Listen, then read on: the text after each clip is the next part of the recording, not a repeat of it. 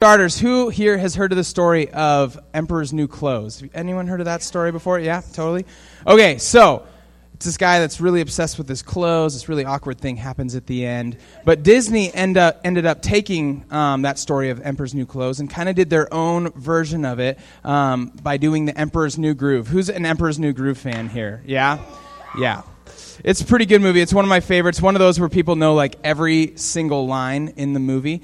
Um, so in this story, if you haven't seen it or if you need a refresher, there's this Emperor Kuzco that's super stuck up, um, really conceited, really selfish, only cares about himself. He uses women, he uses people, he's all about his money um, and his appearance. Um, and then Yzma, bad guy, really scary woman, scary beyond all reason. Um, she accidentally turns him into a llama when she tries to kill him. And so there's this process of him trying to get back to his original status, his original identity of being emperor, because that was the awesome life. And where he's at now is lame and sucks. And he just is all about getting back to where he used to be. Um, and things kind of go up and down for him. There's moments of like hope where you get glimpses of like maybe he's kind of changing through this process, and other moments where it's like, no, this is like his identity is still so wrapped up in himself. And that's where we come to this moment. So Kuzco, he's in this diner um, with Pacha, and then um, he ends up running into Yzma and Kronk, everybody's favorite bodyguard, and um, Pacha overhears that Yzma and Kronk are trying to kill him. Kuzco won't believe him. He says, No, you're all about this for yourself, Kronk, and go away. I don't need you anymore. All you do is think about yourself. He says, Peace out. Then Kuzco ends up overhearing this conversation um, between Yzma and Kronk, where they actually do want to kill him and say, No one will even care if he's gone. And so then there's this moment of realization for Kuzco um, that his whole world has just kind of come apart. He looks around for Pacha. He's not there. His one friend in the world who kind of understood him, got him, is gone. And it's been, been because of his own pride and own selfishness that he got to this place. And he goes into the forest. It's this moment where, like, he's kind of narrating the whole thing, too. And the voice is like, This is everyone else's fault, see? And then the actual Kuzco in the midst of it says, No, everyone saw like what happened like this was my doing. Like the reason that i'm here is because of the choices that i made. And in that moment where it's like sad and rain's coming down and a llama lays on his side in the mud right um, and and it kind of like fades out. Like we get this picture that even though Kuzco built up this identity for himself he went he went after all these worldly desires all these worldly things. Ultimately he's left with nothing and he's lo- left with his loneliness and his shame and his guilt and remorse. Um, thankfully it doesn't end there. Check out netflix as long as it works um, if you want to see the end. So last week, um, Andrew Hurst uh, shared with us in this first part of this little mini series we're doing in this overall series of Life of a Disciple. Um, we're looking at this passage of Romans 12, chap- or chap- chapter 12, verse 2, where it says, Do not conform to the patterns of this world, but instead be transformed by the renewing of your mind. So last week, Andrew shared with us what is the world, um, and we kind of came away with that the world is when we go after these desires or these temptations that ultimately pull away our hearts and our minds away from Jesus and away from God's design for life for us. Um, so we, we dove into Colossians chapter 3. So why don't you turn there now? Colossians chapter 3. And Andrew had us read this list last week that we're going to kind of go through again. So, Colossians chapter 3, verse 5, this is kind of like the things of the world um, that Andrew is talking about. Put to death, therefore, whatever belongs to your earthly nature, your worldly nature sexual immorality, impurity, lust, evil desires, and greed, which is idolatry. Jump down a little bit to verse 8. But now you must rid yourselves of all such things as these anger, rage, malice, slander, and filthy language from your lips. Do not lie to each other, since you have taken off your old self with its practices. I'm going to pray, and then we are going to continue. God, thank you for tonight. And um, Lord, we want to know how to be transformed from the ways that we used to live, the ways of this world, and even just be able to address and recognize Like, how, how have I just fallen into the patterns and the rhythms of people around me and not truly sought after how I can follow you, Jesus, and what you say about my life, um, what, what you define as life to the full? Would you open our eyes to that, open our hearts to that tonight, Holy Spirit, as we dive into this? Your name, amen. Um, so, if you were here last week as andrew went through that list like it's kind of gnarly right? Like as, as we look at each one of those things and we think about if we have lied or if we have lusted or if we have had just anger be a, a present part of our life over and over again. And, and, god ultimately says like i didn't read it in that passage but it says um, because of these things the wrath of god is coming that these things are the things that break god's heart that bring god himself like righteous anger in it. And so so it's like, okay, this is what the worldly nature does and ultimately it pulls us away from who we we were created to be. Um, and in that Romans passage, it says, um, Do not conform to the patterns of this world. So, conform is an interesting word that pretty much, like if you think about giving in to peer pressure, right? That'd be totally conforming to the people around you to just be like, do the things that they do just cuz. And it says we've all fallen privy to this, that we've all conformed some way to following the world's ways instead of following God's ways. Um, at the start of this series, we talked about how at, at, any given point in our life, we're all being shaped um, by something or someone. And all of us, unfortunately, in one way or another, have been shaped by the world by the culture that surrounds us. Even like if we don't look at this list, like we look at Camas, like how is the culture of Camas, the worldly things of Camas shaped each of us, of Vancouver, of Washougal, like what things exist there that just make it go, yep, like I've got to excel, I've got to exceed in life in order to be accepted. Or because I come from poverty, I will always be less than. Or like because I come from a family with divorce, like I'm just going to have broken relationships too. We all fall into these patterns or habits of falling into the world's ways. So imagine these things, whatever, as we're talking about this list, as we're talking about these ways that we've fallen into this stuff, I want you to imagine them like dirty clothes or dirty rags. That, that when we get up in the morning and we're getting ready, it's like, oh, yep, like my life's been really hard and I don't have any anyone to take it out on. So today I'm just going to be angry, right? Or um, I feel really alone. So today I'm going to put on lust um, or, or today, like, um, uh, I, I don't feel accepted, so I'm going to put on lying to try and convince people that I'm worth getting to know. And we put these things on day after day, and sometimes it feels like they gain us the thing that we want, that gains us acceptance, or it gains us love, or it gains us attention. But ultimately, I know for me, at the end of the day, a lot of the time, when I look at what I've worn all day, I'm not satisfied with it, right? And it feels like, why, why did I put up with wearing this?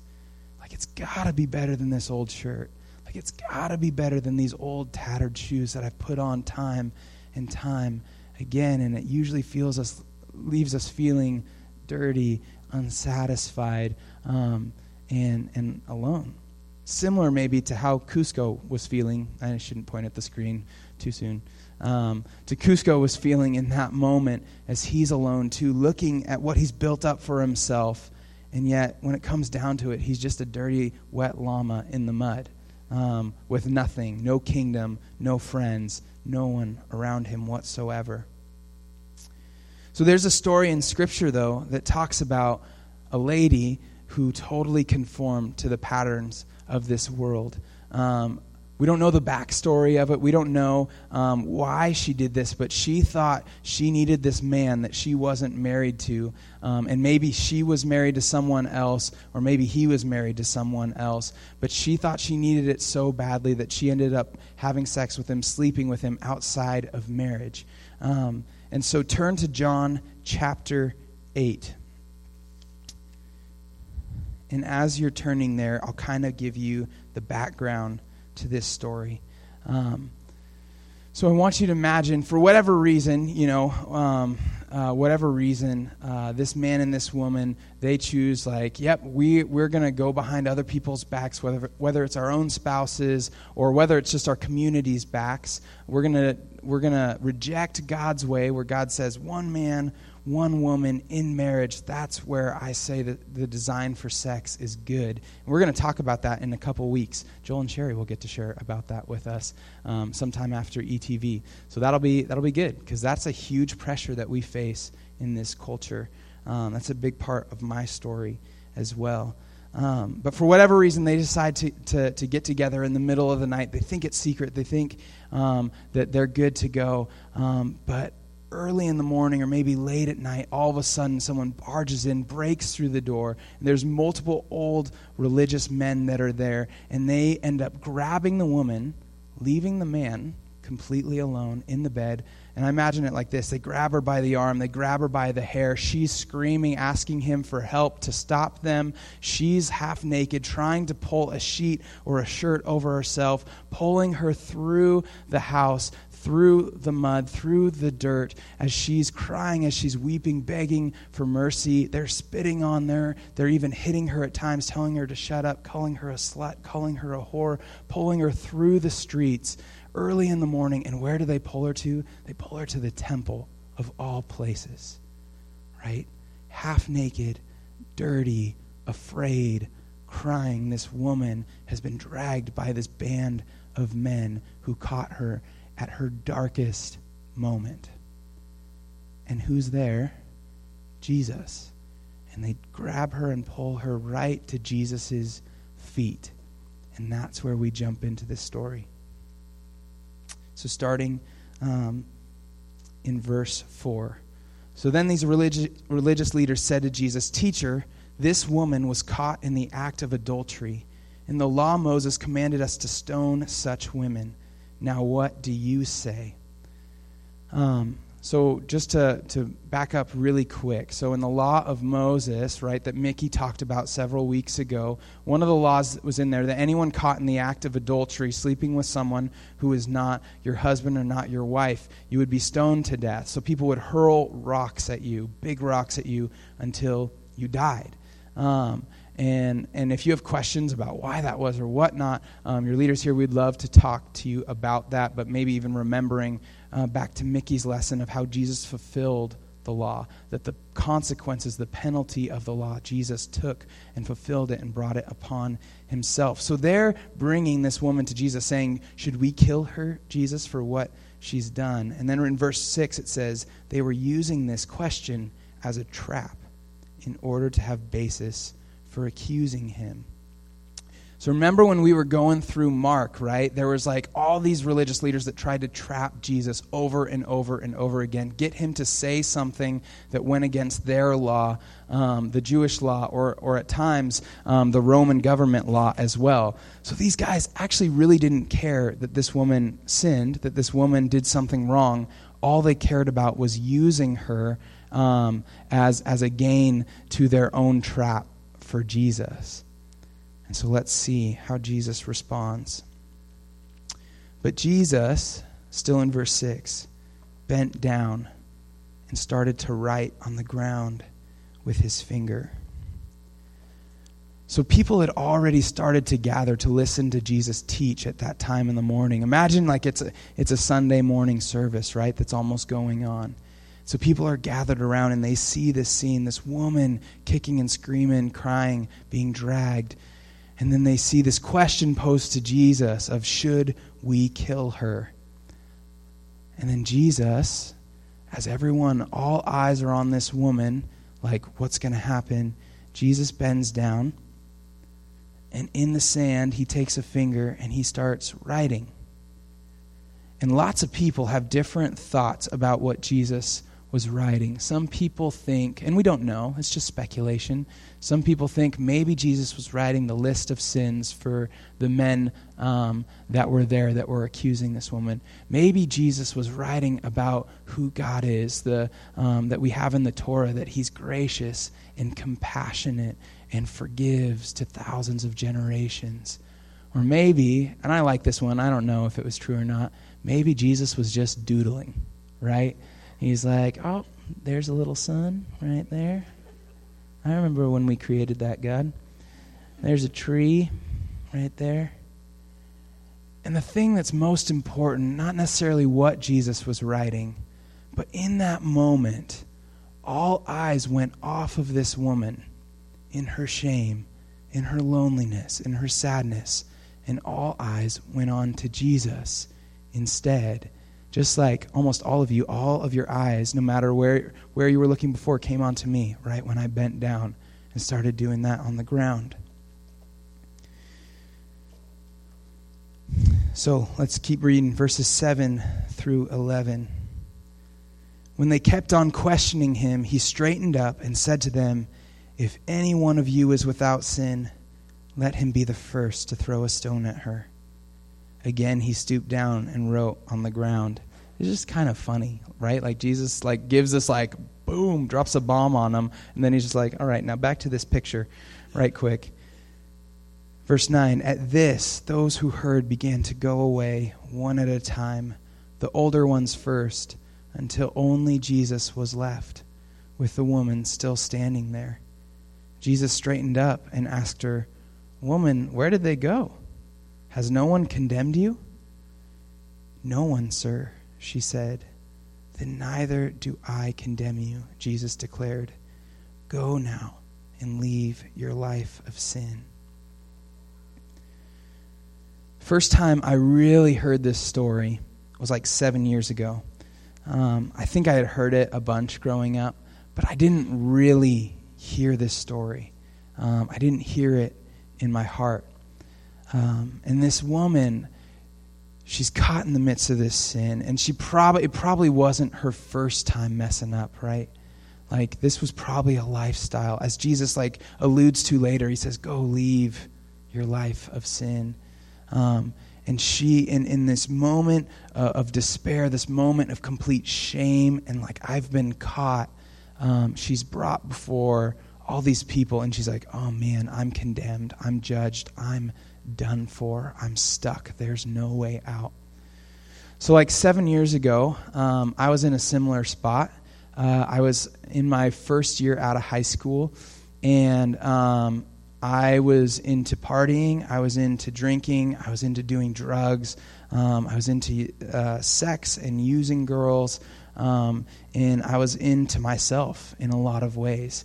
Um, and I really only cared about me. And um, and then, long story short, just so happened um, there's this camp called ATV that you all really should go to um, that I was invited to go and help out as a counselor. Because one of the things that I had done, and I had kept my life pretty hidden and pretty secret, lived a double life, show up to youth group, to church, whatever, um, and raise my hands and, and, and bow down or pray or whatever. But then on the weekends, it was, it was Matt's time to have fun. Um, and so I was invited to be a counselor, shouldn't have, um, for Harvest Youth Group and uh, I end up showing up to youth group the Wednesday before we leave uh, for ETV. I grew up in Portland, had never been to Camas, smelled really bad when I got here, not going to lie. Um, was like, who would ever want to live in this place? Little did I know it would be me. Um, come to youth group, and this is the story that Greg went over that night. And I was sitting in rows just like you, and I was listening. And for the first time in my life, after hearing this story, of how Jesus responds to this woman, um, I experienced something I never had before, and that was hope. I was like, I don't have to be stuck in these old, dirty clothes that I've kept putting on day after day after day. That doesn't have to be my identity anymore. I was so afraid that if I was honest, if I told people where I was actually at, that I'd be condemned by them, I'd be condemned by my parents, and I'd be condemned by God. Like, why would God ever want to take me back if He actually knew the state of my heart? But in this, just like the woman, Jesus says, like, I don't condemn you, but now go, leave your life, turn from your old ways of living. Be transformed into a new creation and leave who you used to be behind.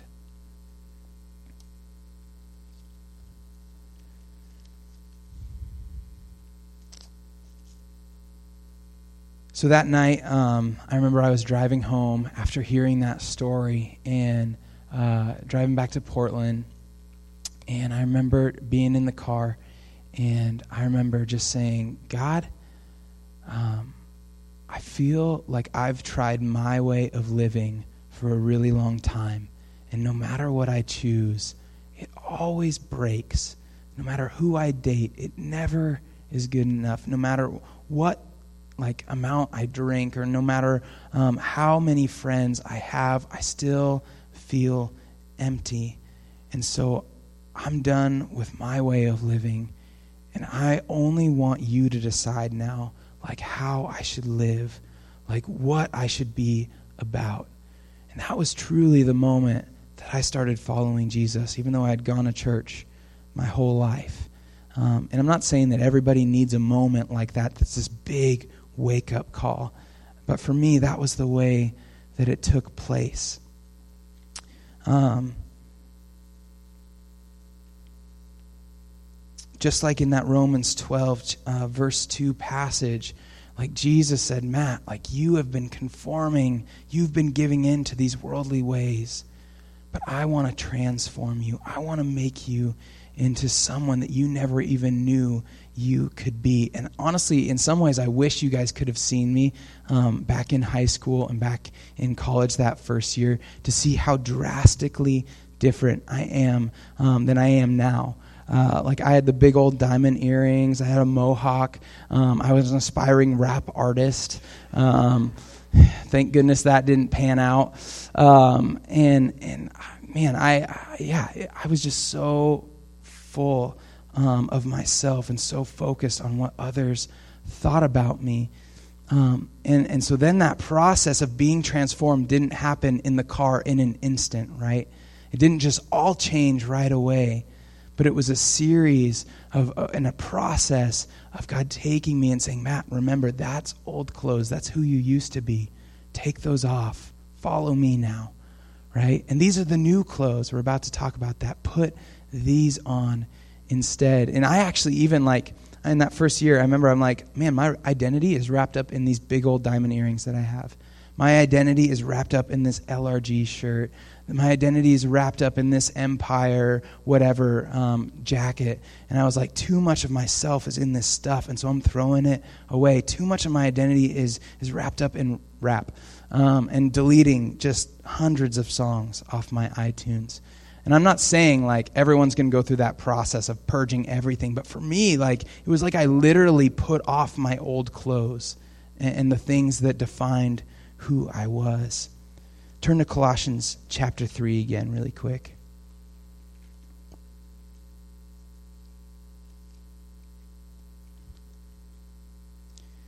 Because when we take off those old clothes, when we recognize that what we've been wearing isn't cutting it, that it's not good enough, that it's just dirty rags, when we choose to take those off, it's like taking off that security blanket, right?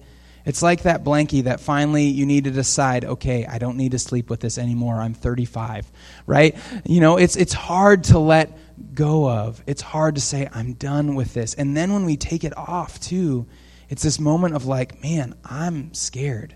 Like, I don't feel secure anymore. I actually feel like, like, naked and afraid, like that TV show that once existed or still does.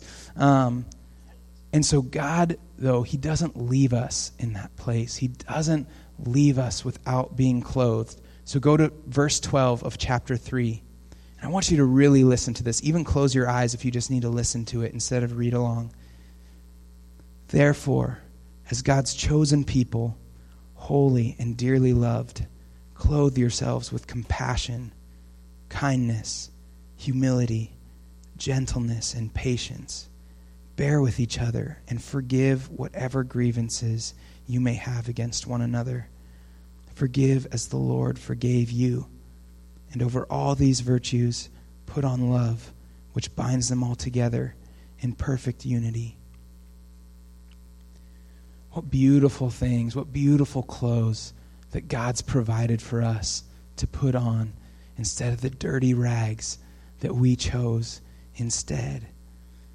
And if we truly are to be disciples of Jesus, people that are shaped by how Jesus lived, Like when I look at that list, Jesus did all those things perfectly. Those are the clothes that he wore from day one all the way to now. And so, if we're going to be his disciples, we've got to wear the same clothes that Jesus wore. And like I said, this is a process. And, and if you like are here tonight and you're like, man, like where would I even begin? Like where would I even start if I want to say no to that old way of old way of living and I want to say yes to God's design for my life? Well, for me, I just time and time again, even now, like as I'm still in that process, I say, God, I need your help to be more patient. God, would you show me how to love my sister better? God, would you show me how to love my wife better? God, would I have compassion for my neighbors? God, would you help me to forgive those who have wronged me? And I ask for help time and time and time again. Because on my own, I crave the worldly ways all the time. But when I rely on God, He's the one that redirects my heart to His ways and makes my heart new so I actually start to desire those things and his spirit that he puts in us that we talked about a couple months ago now his spirit continues to show us those are your old clothes. Turn away from those. And these are the new clothes. Keep coming back to these. Um, next week alex um, is going to talk about the end of romans 12 where it says and it's going to go into more of that transformation process where it talks about we're transformed by the renewing of our minds. Um, but tonight, what clothes are you wearing? What clothes are you wearing that you came in with? Are there some dirty old rags that even tonight you felt like you had to put them on? Like, okay, tonight, like, I've got to put on my clothes where nobody notices me because I don't want anyone to actually ask, like, how I'm doing tonight. It was just one of those days um, or put on my clothes that I want to be loud and I want to be funny and I want people to notice me so I actually feel cared for. And we all have different ways that we cope, that we try um, to fit in. And, and what clothes did you come in to tonight with? Can you see the ways that maybe you've conformed um, to the worldly patterns where it's just the way it is, right? Like, how, how would we live any other way. But what's awesome and what we all need to hear tonight is just like that woman in the street, God is here with us saying, I don't condemn you for what clothes you've put on, for the sins that we've dove into. But I invite you to leave that life behind tonight, to leave those clothes behind and follow me. Be transformed into a new creation who I actually designed you to be. And so that's a good question for us to ask ourselves. Do we want to be transformed? It's scary because we've got to let go of a lot, but we gain eternity.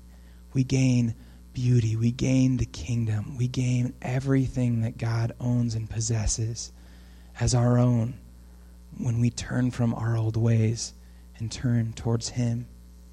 And to end, I want to read this story.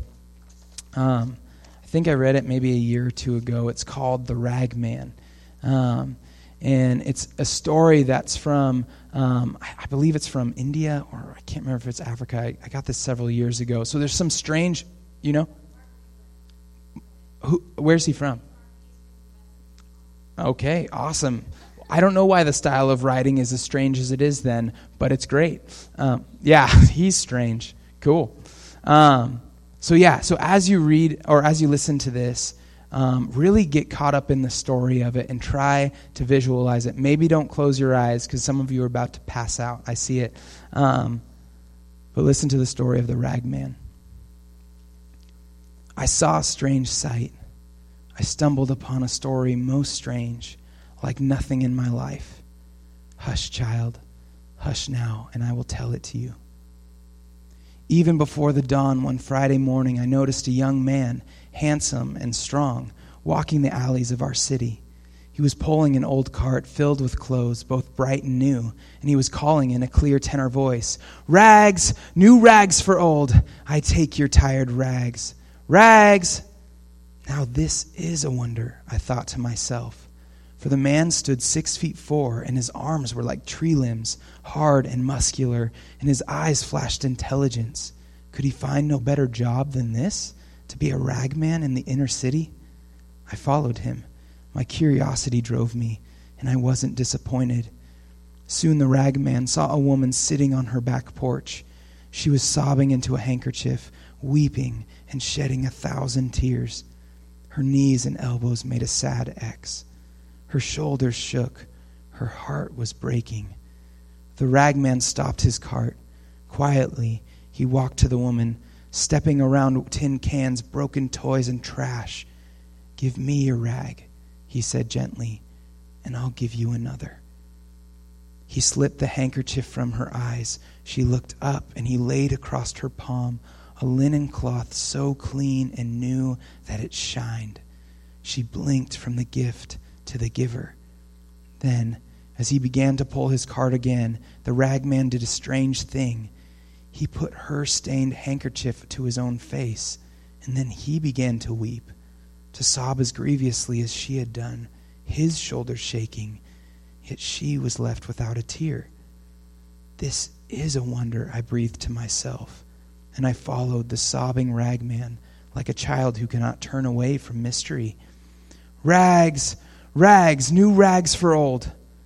In a little while, when the sky showed gray behind the rooftops, and I could see the shredded curtains hanging in black windows, the ragman came upon a girl whose head was wrapped in a bandage, whose eyes were empty. Blood soaked her bandage. A single line of blood ran down her cheek. Now the tall ragman looked upon this child with pity, and he drew a lovely yellow bonnet from his cart. Give me your rag, he said, and I'll give you mine. The child could only gaze at him when he loosened the bandage. He removed it and tied it to his own head. The bonnet he set on hers, and I gasped as what I saw, for with the bandage went the wound. Against his brow it ran a darker, more substantial blood, his own. Rags, rags, I take old rags, cried the sobbing, bleeding, strong, intelligent ragman. The sun hurt both the sky and now my eyes as well. The ragman seemed more and more to hurry. Are you going to work? he asked a man who leaned against a telephone pole. The man shook his head. The ragman pressed him, Do you have a job?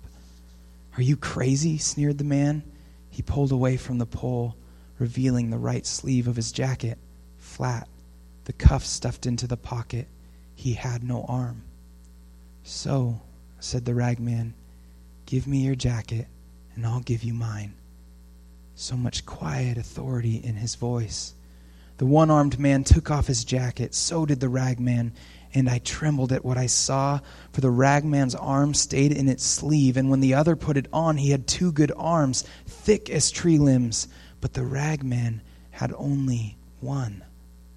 Go to work, he said. After that, he found a drunk lying unconscious beneath an army blanket, an old man hunched, wizened, and sick. He took that blanket and wrapped it round himself, but for the drunk, he left new clothes. And now I had to run to keep up with the ragman, though he was weeping uncontrollably and bleeding freely at the forehead, pulling his cart with one arm, stumbling for drunkenness, falling again and again and again, exhausted, old, and sick. Yet he went with terrible speed. On Spider's legs, he skittered through the alleys of the city, this mile and the next, until he came to its limits. And then he rushed beyond.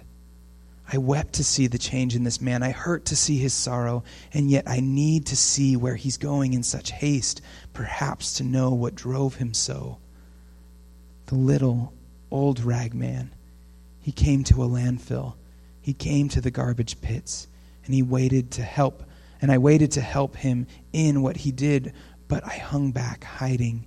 He climbed a hill with tormented labor, he cleared a little space on that hill. Then he sighed. He lay down. He pillowed his head on a handkerchief and a jacket. He covered his bones with an army blanket. And he died. Oh, how I cried to witness that death. I slumped in a junked car and wailed and mourned as one who had no hope. Because I had come to love the ragman. Every other face had faded in the wonder of this man, and I cherished him, but he died. I sobbed myself to sleep. I did not know, how could I know, that I slept through Friday night and Saturday and its night too. But then, on Sunday morning, I was wakened by a violence. Light, pure, hard, demanding light slammed against my sour face, and I blinked and I looked and I saw the first wonder of all. There was the ragman, folding the blanket most carefully, a scar on his forehead, but alive, and besides that, healthy. There was no sign of sorrow or age, and all the rags that he had gathered shined for cleanliness. Well, then I lowered my head, and trembling for all that I had seen, I myself walked up to the ragman. I told him my name with shame, for I was a sorry figure next to him. Then I took off my clothes in that place, and I said to him with a dear and yearning in my voice, Dress me. He dressed me. My Lord, he put new rags on me, and I am a wonder beside him, the ragman, the ragman, Jesus Christ. Jesus is waiting to take our old, dirty rags and to clothe us with his beauty and his glory and his wonder so that we might step into who he created us to be. Let's pray. God, we thank you. And it doesn't make sense, Lord. It doesn't make sense that you wouldn't condemn us for choosing the ways of the world, for turning from your ways, God, from sinning. And yet you do. You invite us not only to be made new, but even crazier to be in relationship with you. Lord, for whatever it is that we're holding on to, the ways that we've conformed to the patterns of this world, would we be able to recognize those now, Holy Spirit? To see what things we're still holding on to so tightly and feel your conviction so that we might have the courage to let go. And I know, Lord, I, I need courage that even comes from you in that, and I'm guessing my friends do here tonight as well. Because, God, ultimately, we need to be transformed. We need to be made new.